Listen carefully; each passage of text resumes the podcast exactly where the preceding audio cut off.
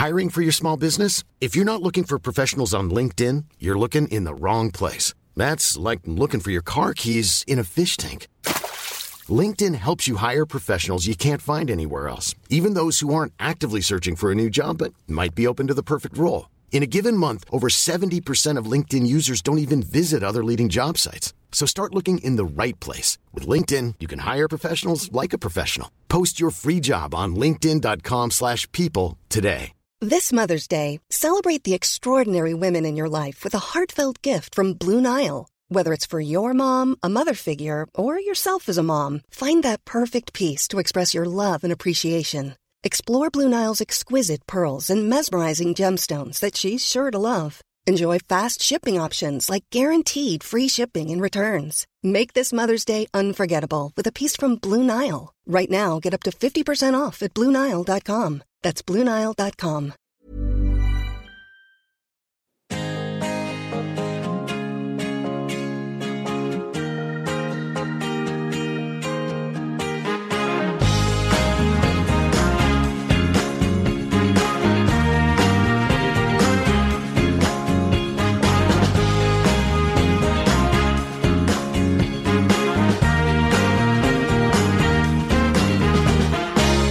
Ja men visst, då säger vi hej och hjärtligt välkomna till CL-podden denna veckan med mig Christian Dahlström på Roslagsgatan 19 här i Stockholm och med mig på länk har jag min vän Jesper Strandberg. Välkommen!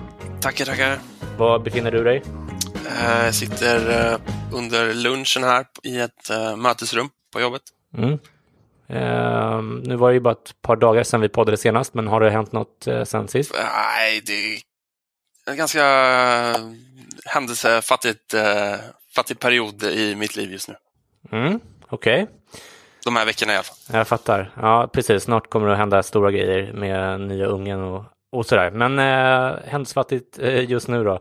Eh, själv har jag eh, sen vi hörde senast eh, gjort research till en eh, Patreon-exklusiv dokumentär om Margit Norell till min andra podd, eh, Sinnessjukt då. Eh, känner du till Margit Norell? Ingen koll. Okej, okay, hon var ju liksom hjärnan bakom Thomas Quick kan man väl säga. Översteprästen eh, på Säter eh, där Quick, eller Sture Bergvall då som han väl egentligen heter, satt i 23 år av sitt liv då. Och sen har jag också fnulat lite på Patreon-kanalen i den här podden, hur vi ska liksom utforma de olika nivåerna där så att man känner att man får någonting extra av att supporta podden men att man samtidigt ska känna sig jävligt välkommen om man inte gör det och ja, men att podden ska vara värd att lyssna på även utan extra materialet som man från och med idag kommer att få när man blir eh, patron då. Mm. Eh, så idag kommer vi i huvuddelen av podden att börjar börja snacka upp de fyra första åttondelsfinalerna med en insprängd intervju med Valencia-poddens och Svenska fans Niklas Hermansson som vi har haft med i podden tidigare, en av mina absoluta personliga favoriter måste jag säga. Eh, den delen är eh, helt gratis alltså, precis eh, som den här lite stela och konstiga kallpratsdelen vi kör i början, Jesper. Sen i Patreon-delen i slutet kommer vi att lista alla klara transfers in och ut från åttondelsklubbarna. Vi kommer ranka de fem bästa värvningarna plus att eh, du Jesper kommer att gissa Oscarsvinnare inför Oscarsgalan som går av stapeln nu i början av februari. Okay. Eh, det är ju så att eh, film är den enda egentligen av konstformerna där jag eh, tillmäter dig någon slags förtroende överhuvudtaget. Du är ju en ehm, eh, okultiverad person i, i ordets eh, rätta bemärkelse, inte sant? Det kan jag nästan hålla med om. Eh, inte super eh, kultiverad som du är inne på, men, men film gillar jag och, och mm. hoppas att jag kan lite i alla fall. Ja, det, är, det är en liten, liten sorg med att man inte kan eh, Eh, diskutera litteratur lite grann och sådär, eh, teater eller vad det nu kan vara med dig, utan du, du är, du är en, en enkel man av folket. Ja, så är det. ja.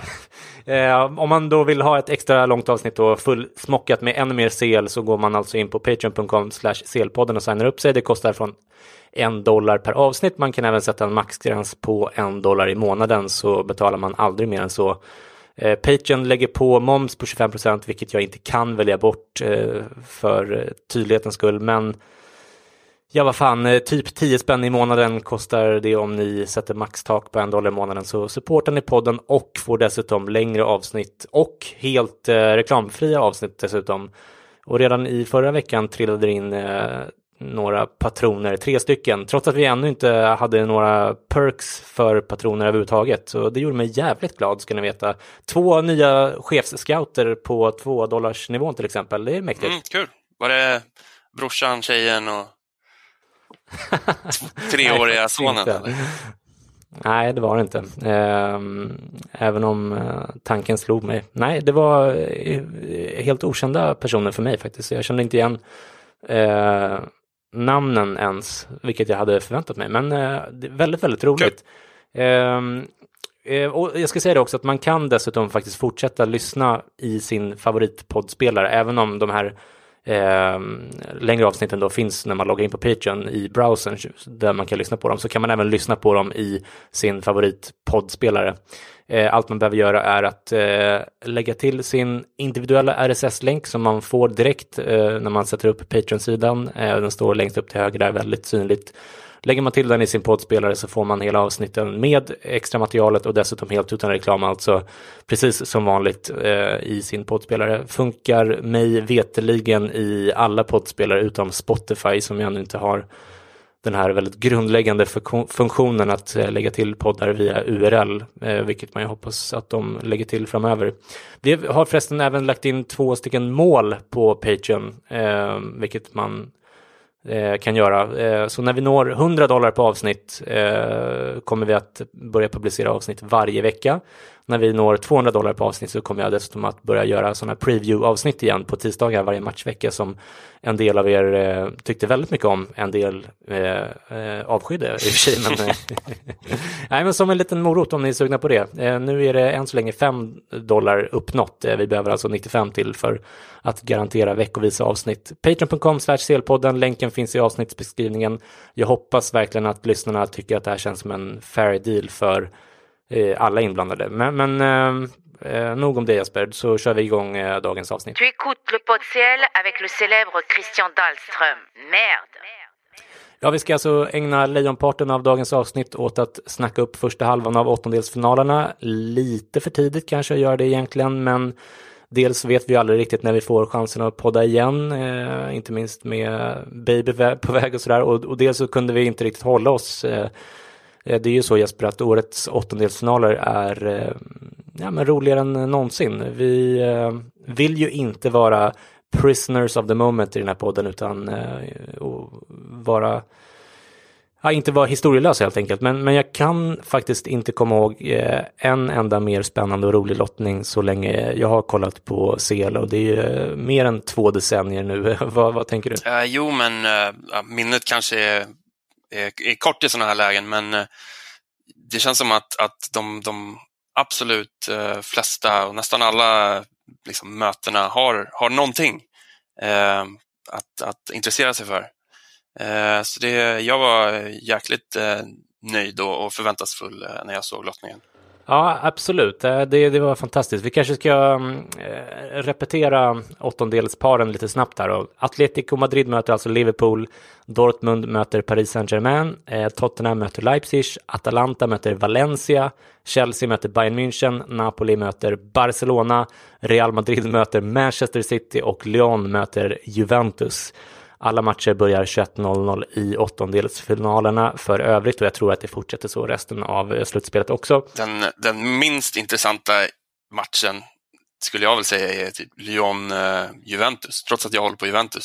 Sen, det känns inte som det sprakar riktigt om, om den som eh, de andra. Nej, kanske inte som de andra, men det, jag tycker ändå att det är en, en, um, ja, men en rolig matchning på det sättet, även om jag håller Juventus som stora favoriter. Eh, men vi, vi tar mer om det kanske i, i nästa avsnitt då. Eh, idag börjar vi med de eh, fyra första åttondelsparen som spelar tisdag och onsdag den första veckan där då 18 respektive 19 februari. Eh, vi tar dem i kronologisk ordning och börjar med Atletico Madrid mot Liverpool på tisdagen där.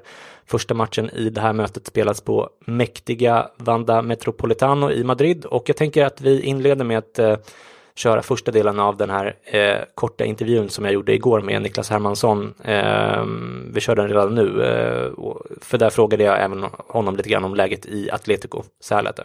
Du, jag tänkte att vi skulle prata om eh, ditt Valencia inför den kommande åttondelen här i februari, men om vi börjar lite kort med det andra spanska laget som också spelar i den här första åttondelsveckan nämligen Atletico Madrid då, som eh, möter Liverpool. Hur eh, ser du på den matchen? Ja, generellt så var det väl om, om vi valencianistas tyckte att vi drog vinstlott eh, i lottningen så gjorde väl att det lät till precis tvärtom kändes det som.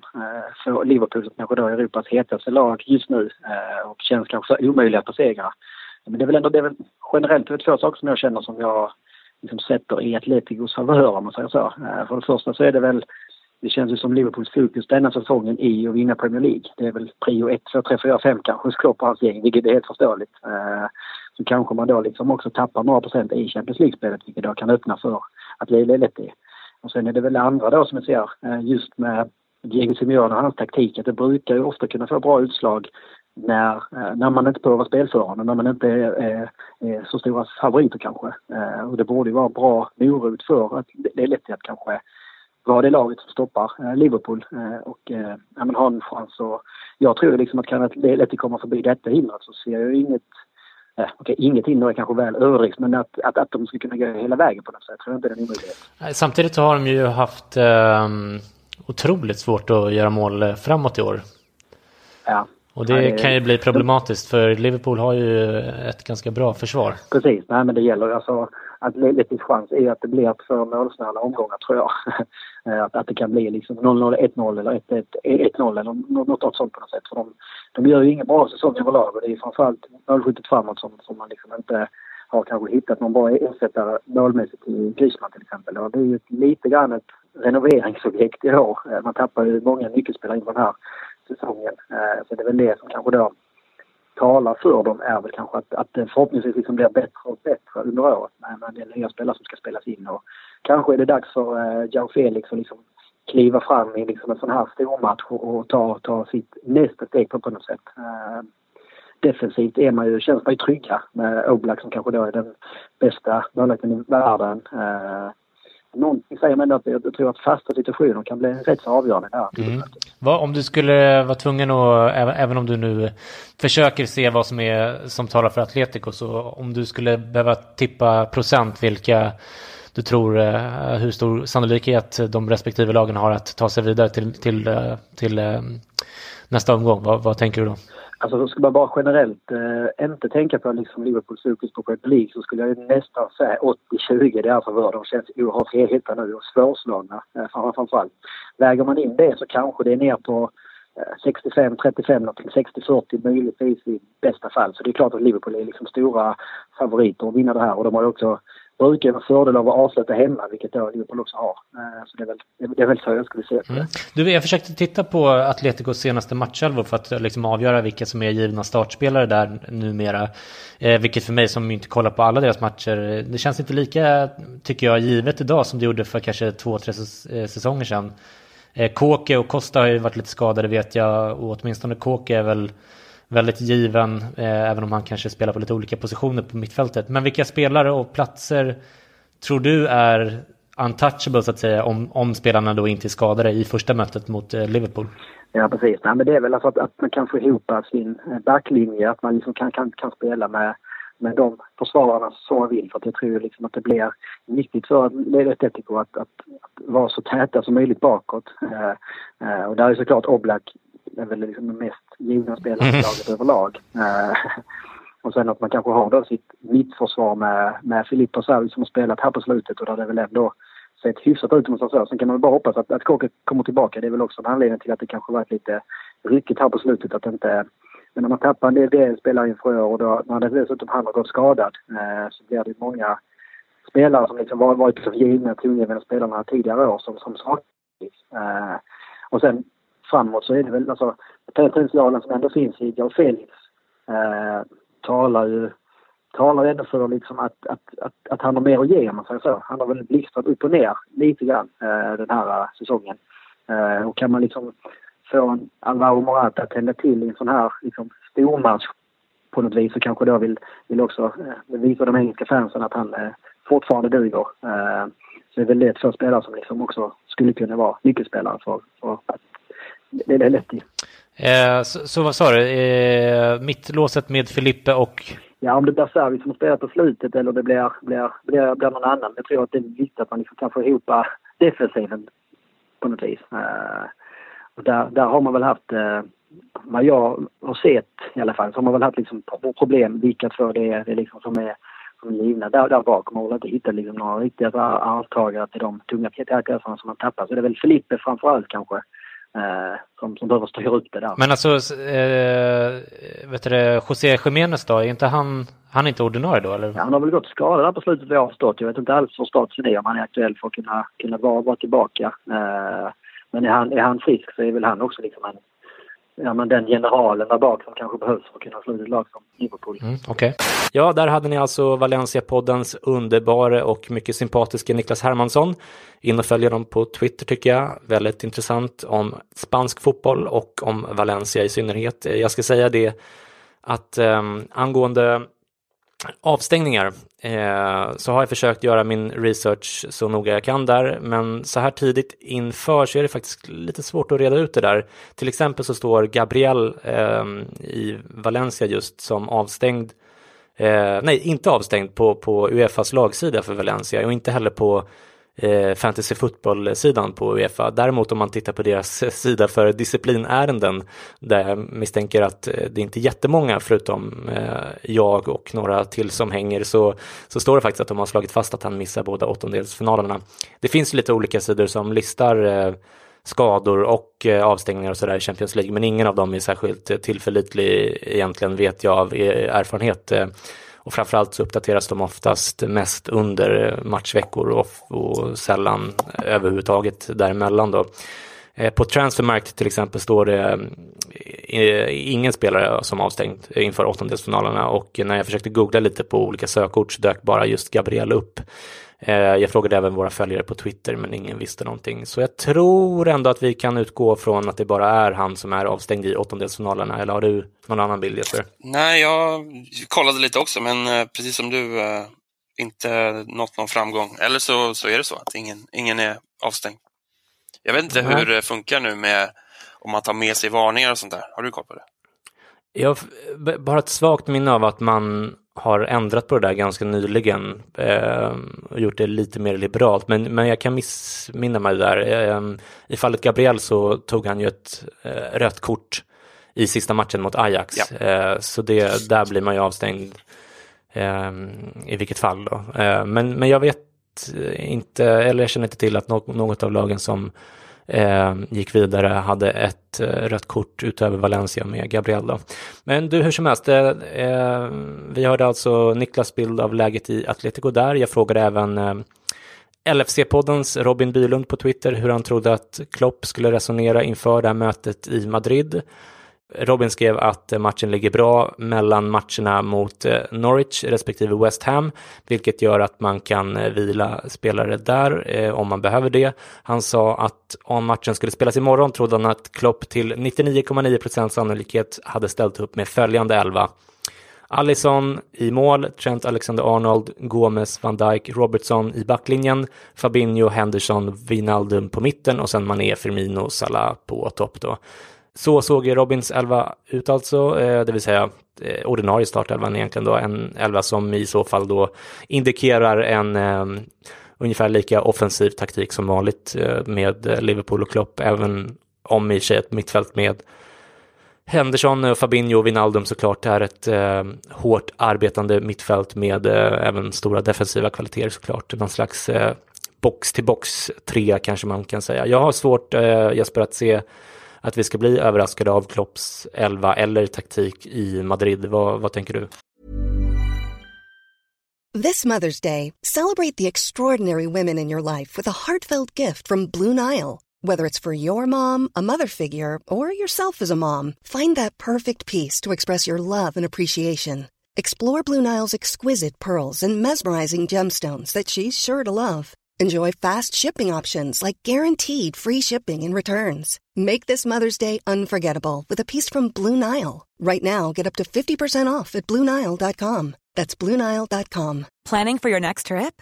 Elevate your travel style with Quince. Quince has all the jet setting essentials you'll want for your next getaway, like European linen, premium luggage options, buttery soft Italian leather bags, and so much more. And is all priced at 50 to 80% less than similar brands. Plus, Quince only works with factories that use safe and ethical manufacturing practices.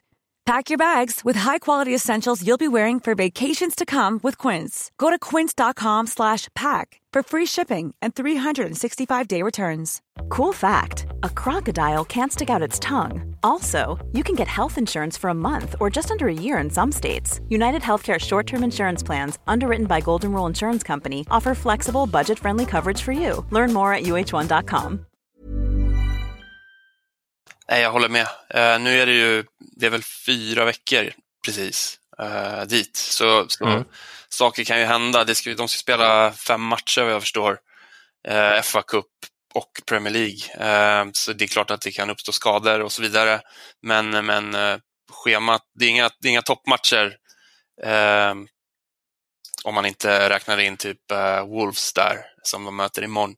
Mm. Så nej, men de satsar nog och kommer nog ställa upp med, med just den här elvan. Ja, precis. Eh, jag såg, om det var Robin som skrev på Twitter, eh, det är ju mycket så här Liverpool-supportrar just nu på Twitter som, som eh, kollar på schemat som återstår, kollar på men, historiska liksom, data på hur överlägsna liksom, de som har vunnit ligan har varit, de kollar på um, förväntade poäng som man kan räkna på. Och sådär. Så de är ju otroligt eh, glada och eh, upptagna av att, eh, att eh, spekulera det här. De vädrar ju ett Premier League-guld eh, väldigt starkt nu, på goda grunder får man väl säga också i och för sig. Men det, det, är, det är roligt att se i alla fall, eller hur? Ja, verkligen. Och det är ingen som vill eh, riktigt erkänna att, att det som vi andra tycker att det är avgjort redan. Eh, men det ska ju mycket till om de ska tappa det. Mm. Just, just Robin är, är, faktiskt ganska, verkar ganska eh, öppen med att eh, det ser otroligt väl ut får man säga. En annan rolig detalj kring Liverpool supportrar på Twitter, det är just nu deras eh, aversion mot eh, Wan Bissaka i, i United. Har du, har du sett det i ditt flöde? Nej, den har jag missat ja, eller aversion mot honom är väl kanske fel att säga, men, men mot alla som, som eh, eh, påpekar att han är så himla bra defensivt och så vidare, så är det många Liverpool-supportare som jag följer som lägger upp en massa bilder på hur, hur han blir uppsnurrad av Firmin och hur han inte tar hem jobbet och så vidare. De, eh, de verkar eh, nästan besatta av att, att håna den här högerbacken som väl inte har gjort något fel själv, eh, även om en del eh, eh tyckare kanske har skrivit upp honom väl mycket, vad vet jag. Eh, du, eh, Atletico eh, Madrid då ligger alltså trea i La Liga, hyfsat avsågade med eh, åtta poäng upp till Barcelona och Real Madrid. Jag hörde någon, om det var Martin Åslund kanske, säga att eh, Atletico Madrid släpper in fler mål eh, i år än de har gjort tidigare eftersom de har släppt in 14 mål på 20 matcher i La Liga. Jag tyckte inte att det lät så farligt ändå så jag bestämde mig för att kolla upp det påståendet. Eh, jag kollade de senaste fem säsongerna och eh, hela den tabellen som jag satt ihop finns på Patreon-sidan om ni vill se den. Men det den visar det är att deras eh, snitt i insläppta mål i år faktiskt är eh, lägre än både förra säsongen och säsongen 16-17. Säsongen innan dess däremot, alltså 15-16, så släppte de bara in 18 mål på hela ligasäsongen. Men totalt sett är deras snitt i insläppta mål så här långt den här säsongen eh, medianåret då på de senaste fem säsongerna, det vill säga två säsonger har de släppt in fler mål, två säsonger har de släppt in färre mål. Eh, om man slår ut ett eh, totalt medelvärde över alla de här fem säsongerna så släpper de väl visserligen in något fler mål än genomsnittet, men det är verkligen marginellt. Så deras defensiv är eh, nästan lika bra som tidigare. Eh, nu när spelare som Godin har lämnat och tidigare då Miranda då exempelvis som lämnade 2015. Hernandez eh, båda, till Bayern. Ja, precis. Hernandez till Bayern och så vidare. Så att, eh, ja men, eh, och ser man på deras ordinarie backlinje nu plus målvakt då så har de en genomsnittsålder på 26,4 år om man räknar Jiménez och Felipe som ordinarie mittlås och inte då Stefan Savic som är 29. Felipe är eh, äldst i så fall i den eh, kombinerade backlinjen plus målvakt på 30 år. Så de har gjort en ganska lyckad eh, generationsväxling defensivt, eller vad tänker du? Jo, men det får man ju verkligen säga. Eh, trodde väl kanske att det skulle, liksom, att det var lite fara på taket när, när Godin i somras lämnade, men, men man visste ju att, att Jiménez, han har ju stått, stått och stampat och, och varit redo mm. eh, i, i, flera säsonger. Eh, att, det, att det skulle bli bra och sen Savic kunde man ju inte tro för några år sedan när han var i Italien att han skulle spela på den här nivån. Eh, och sen Felipe har ju kommit in och, och gjort det bra också. Eh, sen har man ju eh, Trippier på, på höger backen trodde ju inte jag alls skulle... Han kom ju från en otroligt svår, svag säsong i, i, mm. i, i Tottenham. Eh, och sen har man väl lyckats med, vad heter han på vänsterbacken? Rasman? Renan Lodi, ja, Renan Lodi 21 år gammal tror jag. Ja, gjort det bra eh, han också. Sen har man väl den här colombianen Auras eller vad fan han heter som också som de köpte från PSV eller hur det var. Så de har väl Arias. Arias, just det. Så de har ju lite lite täckning där också, plus Savic då, eller vem man nu räknar som backup på mittbacksplatsen. Så äh, men jag, jag tycker ändå att eh, givet att de har varit tvungna att generationsväxla så tycker jag att de har klarat det ganska bra. Men det mest intressanta med den här lilla tabellen som jag fnulade ihop, eh, det var att eh, deras målsnitt framåt är överlägset sämre än eh, de fyra säsongerna innan i år. De gör 1,1 mål framåt per match eh, mot mellan 1,45 och, Eh, och 84 tidigare säsonger. Så det är väl kanske snarare där problemet eh, ligger då och ehm, om man dessutom gör ett genomsnitt av deras målskillnad per säsong, alltså genomsnittligt antal gjorda mål minus genomsnittligt antal insläppta mål, så har den differensen gått ner lite grann varje säsong eh, de senaste fem säsongerna. Det tycker jag är oroväckande och särskilt oroväckande kanske om man tänker på att Atletico är ett lag som har som taktik att ta de här uddamålssegrarna, att eh, riskminimera maximalt defensivt och försöka liksom maximera kontringar och övrigt anfallsspel genom individuell briljans och du vet, nickstarka spelare på fasta situationer och så vidare. Så, så jag tänker att i ett lag som Eh, typ Atalanta då, som vinner eller förlorar med liksom tre, fyra bollar varje gång, så kanske den här målskillnads eh, eh, jämförelsen kanske inte säger lika mycket. De spelar ju liksom ett slags högriskspel och hade ju en målskillnad på minus fyra till exempel nu när de tog sig vidare till CL-slutspelet.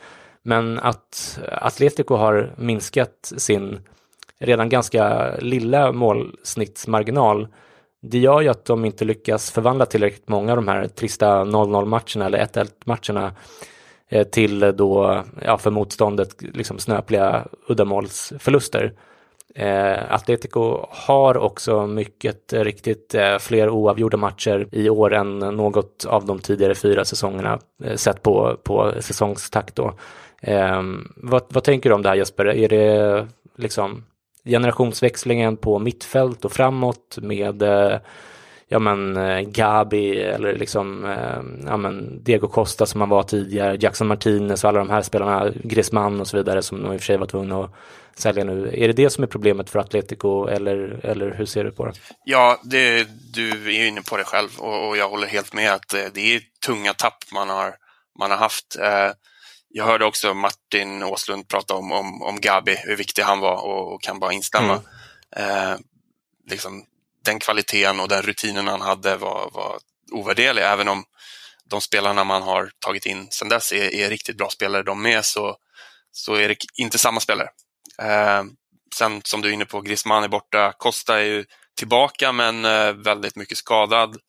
Mm. Eh, Jao Felix som man värvade för över miljarden i somras är ju fortfarande väldigt ung och har ju framtiden för sig men har ju inte kunnat axla Griezmanns mål till exempel. Och sen har du Morata som är iskall eh, och, och, det stora hoppet för, var det för, förra, förra säsongen att eh, eh, Lemar skulle komma in och, och bidra mm, offensivt har ju verkligen inte fallit så väl ut som, som varken de eller jag också trodde. Nej, och där var ju Chola ute för inte så länge sedan och pratade om just Lemar och, och ja, men beklagade att, att han inte riktigt funkar i deras system, även om han gillar Lemar som spelare och så vidare.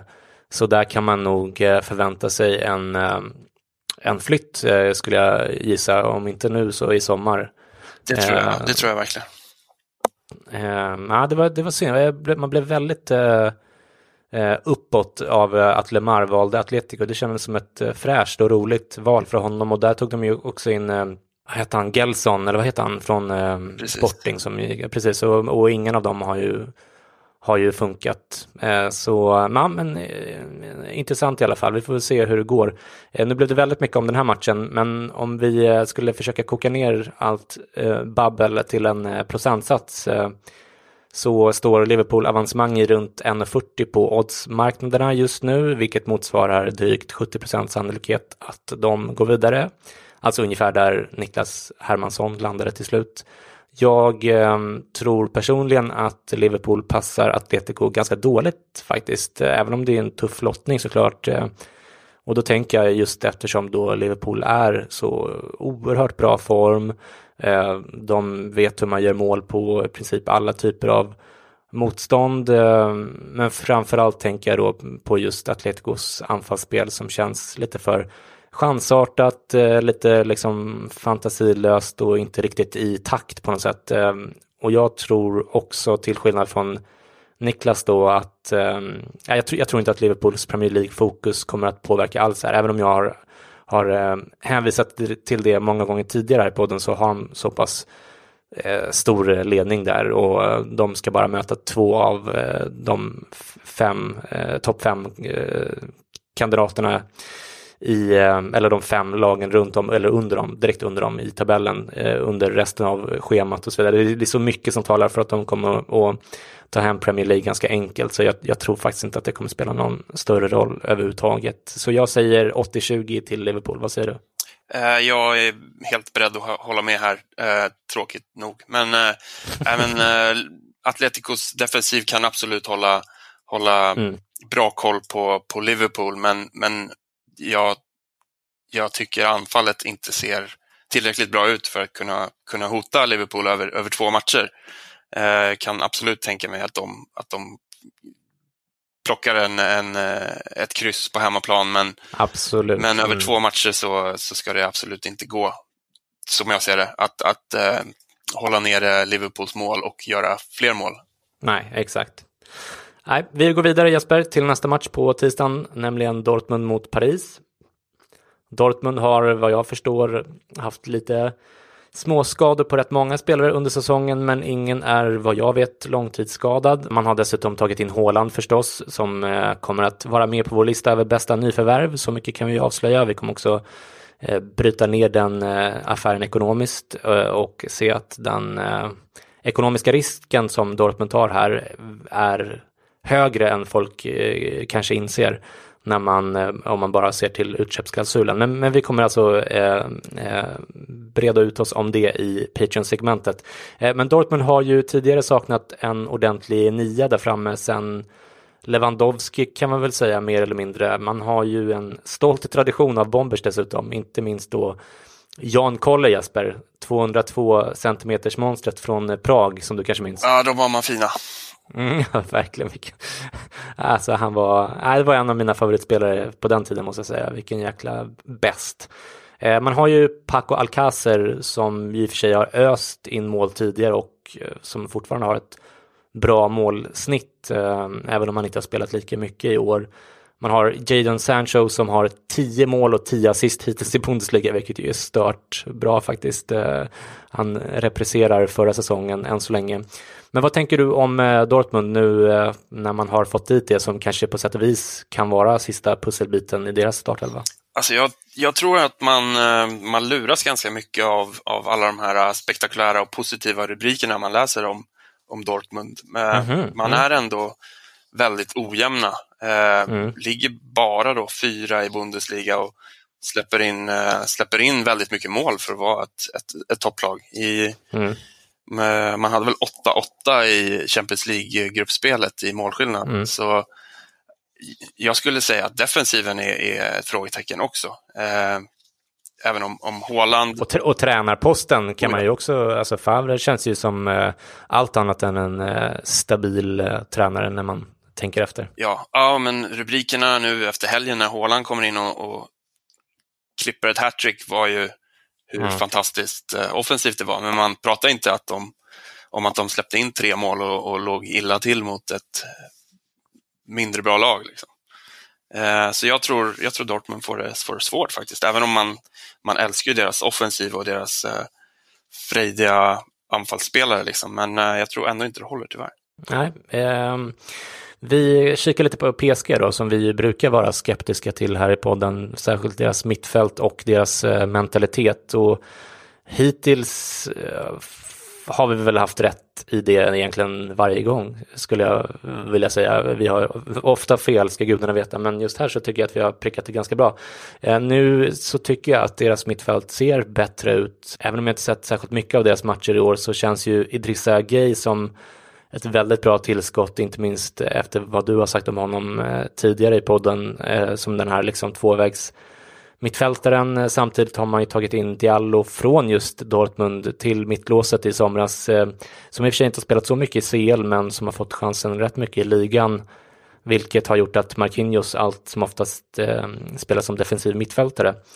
Det känns eh, som att de har fått in mer power i den eh, ska säga, defensiva centrallinjen där det har behövts sen geniet Thiago Motta lämnade för ett par år sedan och pensioner, pensionerade sig. Eh, numera tränare i Genoa va? Han eh, blev inte långvarig där, han har fått kicken. Han har fått kicken redan, Ja, men samtidigt då som de eh, ju gör precis lika många mål framåt eh, med Icardi som har Eh, Eh, ersatt Cavani nu och eh, även om Icardi är en accident waiting to happen i deras omklädningsrum så har han gjort många mål både i CL och i ligan. Och eh, han kanske inte är någon Cavani i det defensiva spelet men där är ju Cavani kanske den mest uppoffrande anfallaren man sett nästan. Eh, men Icardi tar faktiskt ändå jobbet. Eh, det måste man trots allt igenom oavsett vad man tycker om honom. Vad, vad, vad skulle du säga om PSGs status totalt Jesper? Uh, nej, men jag är väldigt imponerad av PSG i år. Uh, man, uh, det känns jag vet inte, stabilare på något sätt och sen liksom den, den offensiven man har är ju sinnessjuk. Med, och, och, att de verkar funka så bra ihop. Liksom. Mbappé och Neymar har det var väl kanske lite bråkigt förra säsongen, han var skadad och så vidare, men eh, de verkar funka ihop. Och mm, Icardi, Icardi har kommit in och gjort det ja, över förväntan, eh, vad jag trodde.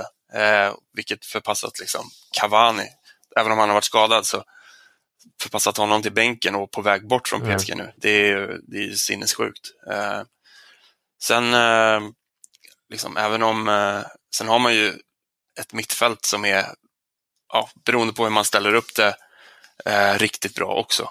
Eh, det, det, ja, och backlinje och, och, Navas i mål är ju en, ett uppköp också. Just det. Just det. Mm. Så äh, men jag är riktigt imponerad av PSG och, och, nu känns det som de verkligen har chansen det här året skulle mm. jag säga. Mm. Ja men eh, du, vi, ska, vi, måste gå vidare så att vi hinner med allting idag. Men först tippar vi procenten även här. På oddsmarknaderna står PSG som favoriter att gå vidare till 1,36 ungefär, vilket motsvarar runt 74 procent.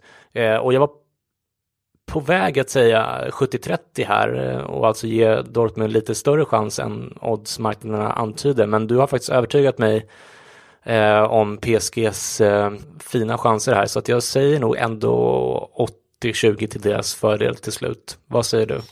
Eh, nej men jag tyvärr eh, landar i samma, eh, samma odds, eh, att PSG ska vara favoriter. Sen Dortmund har ju visat att de, de kan få till det och göra riktiga toppmatcher. Eh, så det, de är absolut inte borträknade, men, men PSG håller jag väldigt högt i år och eh, tror de besegrar Dortmund. Mm. Okej. Okay. Vi fortsätter till onsdagens matcher eh, under den här veckan i eh, februari där vi har Atalanta mot Valencia på San Siro och Tottenham mot Leipzig på Tottenham Hotspur Stadium. Vi börjar på UFOT i Milano tänker jag och eh, tar därmed andra delen av intervjun med Niklas Hermansson med en gång. Alright, eh, vi fortsätter då till Valencia med eh, Gabriel då, som vad jag förstår är avstängd i båda matcherna nu mot eh, Atalanta. Och han är ju den spelare i Valencia som spelat flest minuter efter kapten eh, Dani Parejo då och högerbacken Daniel Vass. Och de tre är också de enda som har eh, spelat samtliga minuter i gruppspelet. Eh, Gabriel blev i och för sig utvisad då i tredje övertidsminuten mot eh, Ajax var det väl, så han har ju spelat alla ordinarie minuter i varje fall.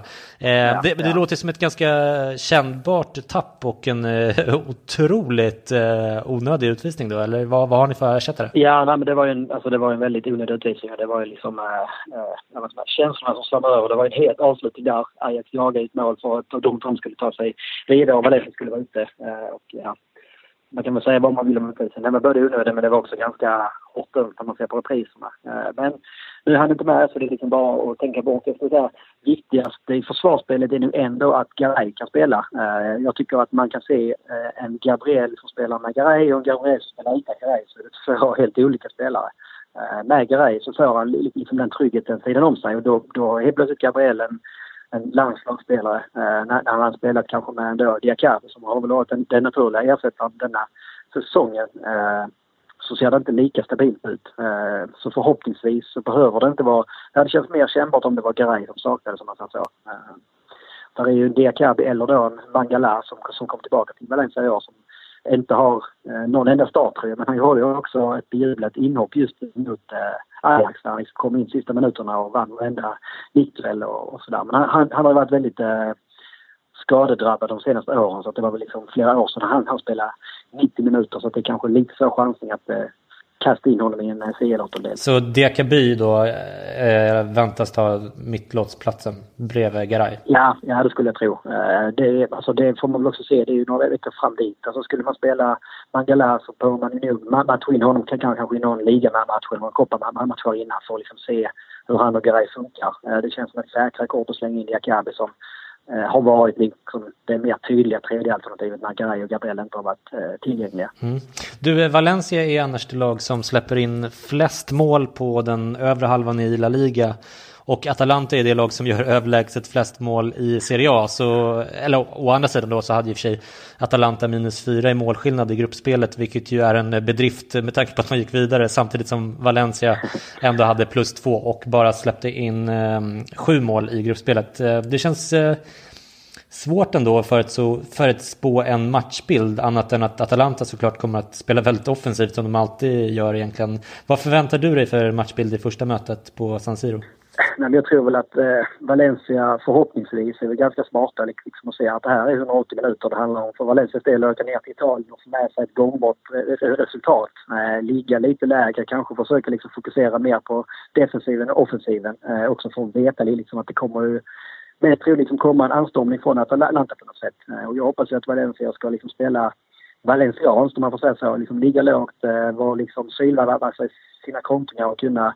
För där tror jag också att man liksom ska kunna såra Atalanta på något sätt. Vi är glada för att anfalla men inte lika glada för att försvara kanske. Eh, så med, med, med det liksom i, i bagaget så känns det alltså på, på förhand så känns det som det är oerhört öppet. Atalanta har haft liksom en hysterisk form här i december och början av januari men som kanske då börjar dämpas något nu. Eh, Valencia har varit lite upp och ner och haft, eh, precis som du är inne på, sen eh, Celades kom in istället för Marcelino i höstas så har ju liksom den defensiven som i fjol var en av ligans starkaste kanske har ju år, eller sen dess blivit betydligt öppnare. Eh, då, istället har man då kommit igång mer i offensiven så att det är ju, eh, man hoppas väl att man liksom ska i alla fall till det här dubbelmötet, att man liksom ska kunna täppa till bättre bakåt. Eh, för att, eh, ja, man har, man har, jag tror inte man liksom har råd att släppa in en eh, två, tre bollar ner i Italien och sen behöva jaga ikapp hemma på onsdag. Då, då kan det bli kämpigt. Mm, absolut. Eh, det är för tidigt kanske för att börja starta, eller prata startelvor även i den här matchen då. Men vilka spelare skulle du säga är givna i Celades elva inför eh, den här matchen?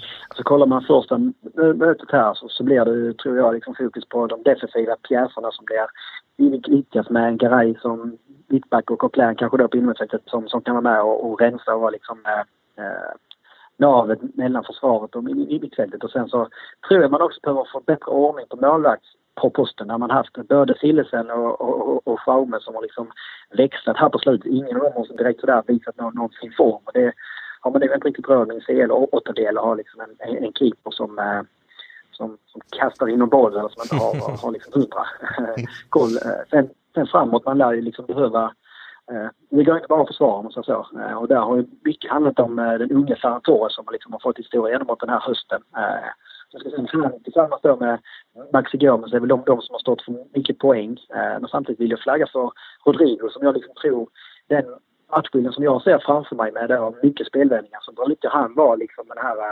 nyckeln för att kunna vara uppspelspunkten och sen liksom då kunna spela vidare när man liksom behöver eh, ibland lugna ner det och ibland liksom gå på kontring på något vis. Sen är det som det är med, liksom har man, följer man Valencia eller ser Valencia så vet man också att eh, eh mycket beror på vilket humör som lagkapten Parejo vaknar på. När han liksom har, har, har bra dag så är han eh, världsklass, men när han liksom har en lite sämre dag så håller han ju inte ligaklass. Det är ju det, det kommer liksom kräva att han är på bra humör också, också för att Valencias eh, chanser här ska vara tillräckligt stora. Men jag gissar att Parejo, inte minst i eh, kraft av kapten i given i elvan åtminstone och kanske även eh, Daniel Vass då på högerkanten, eller är det att ta i eller? Nej, alltså Parejo är ju säkert en av de första namnen som skrivs ner och det saknas, och det är väl det som också är problemet för Valencia, att man är lite för beroende av hans kvaliteter. Man har ju flera starka defensiva innermittfältare i Coquelin och Condobia, eh, men just Parejos roll har man liksom ingen så bra ersättare. Eh, så där, där, därför är det mer bara att man liksom hoppas ju när man är på bra humör.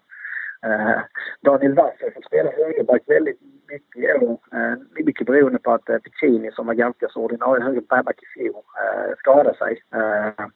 Och kommer väl inte riktigt hinna tillbaka i form till det här dubbelmötet. Vilket, ja, alltså rent krasst så är det väl 50-50 mellan Wallace och Piccini kanske. Eh, Vass är väl alltså bättre i det offensiva spelet som ytterback medan Piccini kanske är då lite mer skolad i det defensiva spelet som högerback och kanske också hade funkat bättre just mot italienskt eh, motstånd som man känner väl. Du, eh, hur pass ordinarie är Guedes nu för tiden? Guedes har egentligen gått skadad hela den här säsongen ska jag säga. Eh, han var ju skadefri ett tag i höstas precis när Selades kom in men eh, frågan är om han var 100% eller inte för att han gick ju flera omgångar petad där.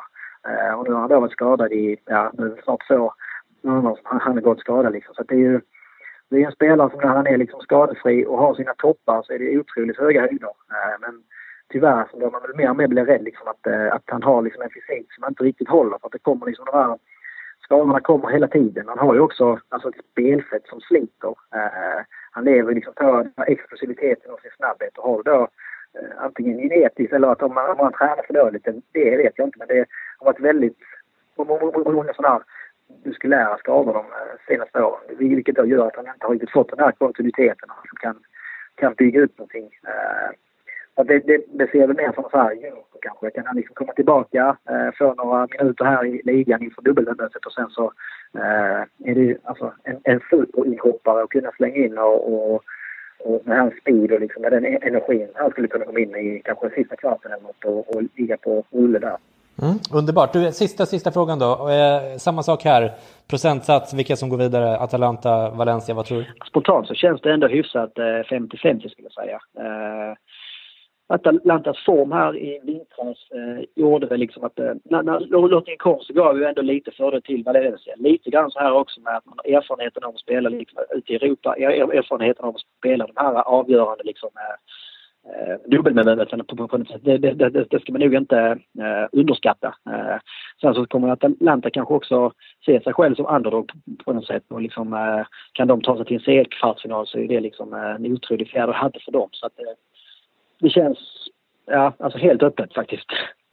Okej Jasper, Atalanta har som Niklas eh, är inne på här gått bra i Serie A, men har faktiskt fyra förluster i ligan under de senaste tio matcherna den här 5-0-vinsten mot eh, Änga-gänget Milan gör nog att man kanske uppfattar deras form som något bättre än den egentligen är. På sina senaste tre matcher till exempel så har de två förluster och en oavgjord. Man förlorade till exempel mot eh, bottengänget Spall nu i helgen på eh, hemmaplan. Dessutom eh, Valencia och Atalanta ligger fyra respektive tre poäng bakom CL-platsen i eh, sina ligor dessutom, så de har båda ganska stor press på sig i det inhemska spelet. Men om vi börjar med Valencia, vad tycker du om deras läge just nu Jesper? Uh, jag tycker Valencia är, liksom jag som brukar spela en del på, på matcher, så Valencia är ju ett riktigt uh, boogie-team som jag aldrig mm. lyckats vinna på, varken om jag spelar mot eller, eller med dem. Uh, så jag, jag... Men du fortsätter ändå att betta på de matcherna? Det är, ja, det är, ett, det är ett problem jag har. Mm. nej, men jag, jag, jag, tycker Valencia är väldigt svåra att, att, att prata om och analysera, för jag vet inte vad jag har dem. Nej, Nej jag, jag håller med. Det, det är svårt. Ehm, de har ju någon slags uh, unknown quantity eller vad man ska säga i, i Parejo som, som kapten som Niklas är inne på där som man aldrig riktigt vet vad man har honom. Så mm, hans liksom, hur han har vaknat upp den morgonen kan avgöra så himla mycket i hur en match som Valencia spelar ska eh, gå. Äh, men du, om vi går till Atalanta då, vad tänker du om deras form och skick nu när vi går in i slutspelet här? Uh, nej, men Atalanta är också väldigt svåra att veta vart man har dem. Uh, inte bara formmässigt utan liksom vilken typ av satsning de gör på Champions League. Det var ju i, i gruppen så de torskade väl de tre första va? Tre första, ja, och, och sen, kryssade den fjärde. Ja, och lyckades ändå ta sig vidare trots att man liksom roterade i Champions League för att satsa på ligan. Så mm. det, det, det, är svårt att veta vad, hur man ställer sig till den här matchen. Om man, givet det, det, den position man har i ligan och, och, man vill ju till Europa nästa år också för att tjäna cash, eh, så är det svårt att veta vad de, vad de kommer eh, med för lag. Men sen kan man väl anta att eh, liksom en, ett, en slutspelsmatch i Champions League kanske inte är något de ser att de ska komma till de kommande åren. Så det, det blir nog, hoppas jag, en satsning från dem. Och, och deras toppar är ju extremt höga men eh, kanske jämnheten eh, är lite svajig. Ja, precis. Och här är det ju ändå liksom ett, eh, nu är det bara två matcher åt gången så att eh, då borde man ju kunna satsa på de matcherna. Dessutom är det så att man tjänar 10-15 miljoner euro bara på ett avancemang här mot en, en ganska bra lottning. Så det finns ekonomiska incitament att eh, satsa på, på det här dubbelmötet eh, också. Eh, om man nu ska ta i beaktning att de såklart vill nå Champions League nästa år också, inte minst för just cashen så finns det ju även ekonomiska incitament att, eh, att formera starkaste möjliga laget i de här matcherna också. Eh, men du, eh, Niklas tippade 50-50 i den här åttondelen och oddsen är i princip helt jämna dessutom på oddsmarknaderna. Jag har i och för sig inget större förtroende för Valencia som känns eh, opolitliga i största allmänhet som vi har varit inne på. Atalanta har ju tagit in Caldara från Milan, vilket ju kan visa sig viktigt här, men jag sätter nog ändå en liten fördel till Valencia, 55-45 tänker jag, men det är väldigt mycket bara magkänsla. Eh, så eh, lita inte på vad jag tänker här. vad säger du Jesper? Eh, nej, men då går jag, går jag emot och sätter lite mm. fördel till, eh, på Atalanta. Eh, Kul! Och, och, hoppas, och det är ju med hjärta också. Jag, jag vill gärna se ett italienskt lag gå vidare. Mm. Eh, nej, men jag hoppas att den liksom, vassa offensiven de har med Papu Gomez och Ilicic och Muriel och Zapata mm tar, tar Atalanta vidare. Mm. Men, äh, right. äh, men det är ju, det är ju på, på, äh, på, på marginalen, så ja, men 55-45 Atalanta. Okej. Okay. Vi fortsätter till den sista matchen då i första åttondelsveckan, nämligen Tottenham mot Leipzig. Leipzig som ju har spelat totalt 24 matcher i ligan och eh, CL i år totalt och bara förlorat tre stycken, vilket är otroligt. Man leder Bundesliga med fyra poäng ner till Bayern och även om Leipzig är ett eh, plastigt lag, Jesper, så är det ju svårt att inte ryckas med lite grann ändå när de utmanar Bayern om ligan som ju annars känns lite tråkig då eftersom Bayern är så överlägsna där och allt som oftast. Samtidigt eh, har man också eh, Julian Nagelsmann som tränare. Han är ju blott sju år gammal, vilket är otroligt, som man inte tänker på. Eh, klarar sig precis utan blöja numera. Det är kul. Men du, vad säger du om läget i Leipzig nu när de går in i CL-slutspelet? Ja, men det ser väl, eh, ser väl eh, väldigt bra ut. Eh, en, en otrolig form man är inne i och gör extremt mycket mål. Mm. Trots att man saknar vissa spelare. Så mm. äh, men Leipzig går in i det här som favoriter, tycker jag. Mm. Ja, du ska få sätta eh, procent alldeles eh, strax, men om vi kikar lite på Tottenham först så har det ju skett dramatiska förändringar där under vårt eh, podduppehåll. Eh, ingen hade väl gissat att Mourinho skulle stå på sidlinjen för Tottenham i CL-slutspelet nu i februari. Men så är det alltså. Man har tagit in eh, Gedson Fernandes från Benfica, mer om det i Patreon-delen där vi ska diskutera den eh, och bryta ner den ekonomiskt. Eh, man förhandlar även med Inter om att eh, sälja Eriksen till dem redan nu i vinterfönstret för kring 18-20 miljoner eftersom hans kontrakt ju går ut i sommar. Eh, vi är ju eh, Mourinho-vänner här i podden Jesper, särskilt jag kanske, men jag har faktiskt ändå svårt att se hur hans eh, fantasilösa fotboll och eh, lynniga psyke ska gå hem i Tottenham på, på sikt. Och med tanke på hans andefattiga anfallsfotboll så är det ju naturligtvis ett enormt avbräck att Kane återigen är eh, långtidsskadad. Mourinho har ju i princip alltid egentligen förlitat sig på någon slags individuell eh, genialitet i anfallsspelet i de lagen han har eh, tränat. Eh, man har även Sissoko borta med en knäskada. Joris är eh, långtidsskadad sedan tidigare. Dombele är också skadad. Jag har ingen aning om någon av de två senare är aktuella för den här matchen dock. Det är ju eh, som sagt fyra veckor kvar. Men vad tänker du om eh, läget i Tottenham inför den här åttondelen?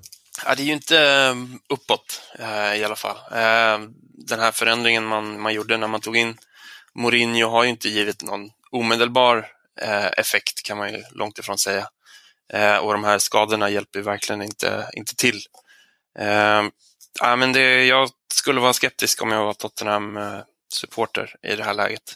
Men samtidigt så, om man har kunnat liksom behålla någon av den här mentaliteten från man hade eh, förra Champions League-vändan så, mm. så har man ju gjort, eh, gjorde man ju otroliga resultat från, eh, från dåliga lägen. Så eh, helt kan man ju absolut inte räkna bort dem. Nej, eller hur. Um, om vi uh, sätter en procent här med då, så tror jag att uh, Leipzig tar sig vidare. Jag sätter 60-40 till deras fördel. Uh, oddsmarknaderna på den här matchen är dock i princip helt 50-50. Eh, vad, vad, tänk, vad, sätter du för procent? Ehm, ja, nu är det ju Tottenham som börjar hemma, vilket jag tror är bra för dem. Men jag håller, håller ändå, precis som du, Leipzig som favorit här och, och håller med om 60-40. All right. Därmed eh, har det blivit dags för Patreon-segmentet där vi snackar transfers och eh, Oscarsgalan. Det ska bli otroligt spännande. Flexibility is great. That's why there's yoga. Flexibility for your insurance coverage is great too. That's why there's United Healthcare Insurance Plans. Underwritten by Golden Rule Insurance Company, United Healthcare Insurance Plans offer flexible, budget friendly coverage for medical, vision, dental, and more. One of these plans may be right for you if you're, say, between jobs, coming off your parents' plan, turning a side hustle into a full hustle, or even missed open enrollment. Want more flexibility? Find out more about United Healthcare Insurance Plans at uh1.com. Planning for your next trip? Elevate your travel style with Quince. Quince has all the jet setting essentials you'll want for your next getaway, like European linen, premium luggage options, buttery soft Italian leather bags, and so much more. And is all priced at 50 to 80% less than similar brands. Plus, Quince only works with factories that use safe and ethical manufacturing practices. Pack your bags with high-quality essentials you'll be wearing for vacations to come with Quince. Go to quince.com/pack for free shipping and 365-day returns.